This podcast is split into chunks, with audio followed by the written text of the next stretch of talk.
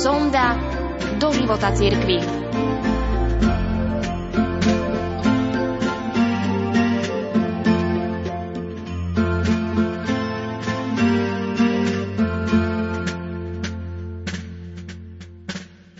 David Klein v článku vo švajčiarských novinách Basler Zeitung napísal Jeruzalem bolo jediné mesto so židovskou väčšinou obyvateľstva po celé ostatné storočie. Jeruzalem bol až 50 krát dobitý, zrovnaný so zemou a znova vybudovaný. No okrem Židov nejaký iný národ alebo štát nikdy nepovažoval Jeruzalem za svoje hlavné mesto. Židia sa modlia smerom k Jeruzalemu, spomínajú toto meno stále v modlitbách, končia sviatok Pesach želaním na budúci rok v Jeruzaleme a pripomínajú si mesto aj v modlitbe pri stole na konci každého jedla. Zničenie Jeruzalemského chrámu má nesmierny význam pre židovské povedomie. Moslimovia sa modlia smerom k Meke a nie k Jeruzalemu. Mesto sa v moslimských modlitbách nespomína a nie je spojené so životom proroka Mohameda nejakou pozemskou udalosťou. Jeruzalem nikdy nebol hlavným mestom autonómneho moslimského štátu a nikdy nebol kultúrnym alebo vedeckým centrom. Toľko citát. Jeruzalém sa v židovskej Biblii objavuje 699 krát. Termín Sion, ktorý sa často používa ako synonymum pre Jeruzalém, 154 krát, teda spolu 853 krát. Nový zákon spomína Jeruzalém 154 krát, Sion 7 krát. Chcel cirkvi slúžiť životom modlitby a mlčať, no predsa sa občas ozval a vyjadril k dianiu katolíckej cirkvi. Tak v roku 2018 emeritný pápež Benedikt XVI siahol popere a v časopise Communio uverejnil príspevok ku kresťansko-židovskému dialógu. Text s titulom Milos a povolanie bez pokánia je prehlbujúcim komentárom dokumentu, ktorý uverejnila v roku 2015 Vatikánska komisia pre náboženské vzťahy so židovstvom s úmyslom nanovo určiť vzťah kresťanov a židov 50 rokov po koncilovom dokumente Nostra Etate.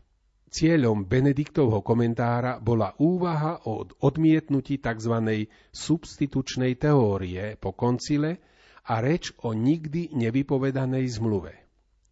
Podľa sprievodného slova kardinála Kurta Kocha bol mu Benediktov komentár odovzdaný ako súkromná úvaha a neplánoval ho zverejniť.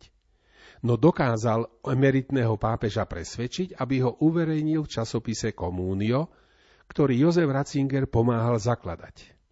Text je totiž dôležitou odpoveďou na výzvu Vatikánskej komisie k prehlbeniu dialogu katolíckej cirkvi so židovstvom, ako uviedol kardinál Koch. Je to dialog, ktorý Ratzingerovi vždy ležal na srdci. Text podpísaný Jozef Ratzinger, Benedikt XVI, s dátumom 26. oktobra 2017 poskytuje kritickú úvahu o doterajších štandardoch v židovsko-kresťanskom dialógu, prípadne po koncilovom myslení o vzťahu židovstva a kresťanstva. Konkrétne vidí Benedikt XVI pri oboch pojmoch substitučná teória a nikdy nevypovedaná zmluva potrebu upresňovania. Obe tézy, že Izrael nie je substituovaný cirkvou a že zmluva nikdy nebola vypovedaná, sú v podstate správne, no predsa sú mnohom nepresné a musia sa kriticky na novo premyslieť, píše Benedikt XVI. Substitučná teória, teda predstava, že cirkev nastúpila na miesto Izraela, ako taká nikdy neexistovala – konštatoval emeritný pápež s poukazom na príslušné lexiká. Židovstvu pripadá z kresťanského pohľadu vždy mimoriadný status, keďže židovstvo nie je jedno náboženstvo medzi mnohými, ale nachádza sa v mimoriadnej situácii a ako také musí byť cirkvou uznávané. Ďalej Benedikt vysvetľuje svoju tézu vzhľadom na zostávajúce diferencie medzi židovstvom a kresťanstvom konkrétne – pohľadom na kult chrámu, kultové zákony, postavenie Tóry, otázku Mesiáša a prisľúbenú krajinu. Práve otázka Mesiáša pritom predstavuje tú vlastnú spornú otázku medzi Židmi a kresťanmi, ako konštatuje Benedikt XVI. Ak je židovské očakávanie Mesiaša zamerané aj na politicky chápaného nositeľa pokoja, tak treba z kresťanského pohľadu poukázať na to, že Ježiš nechcel priniesť bezprostredne dokonalý nový svet pokoja, ale chcel ľuďom, aj pohanom, ukázať Boha.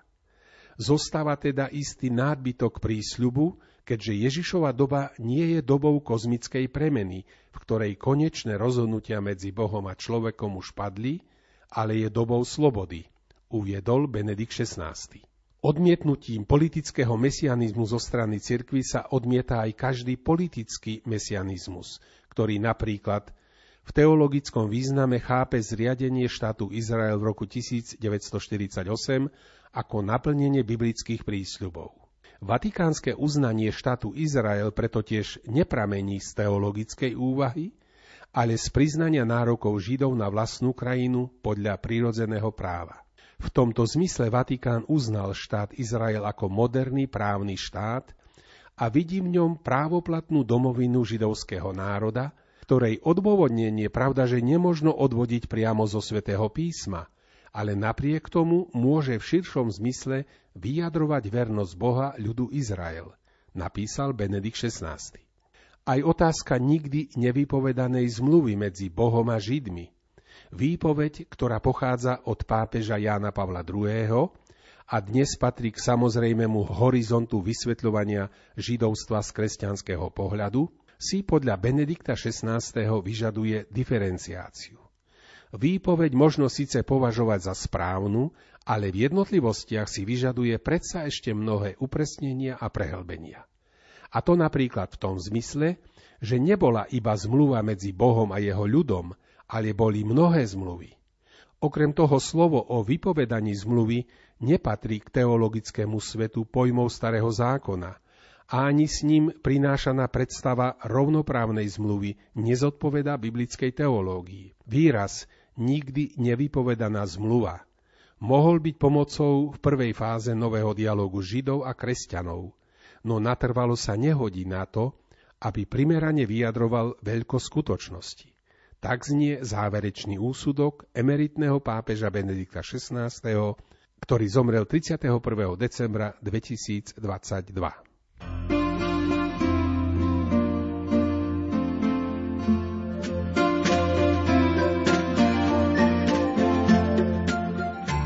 Sonda do života cirkvi.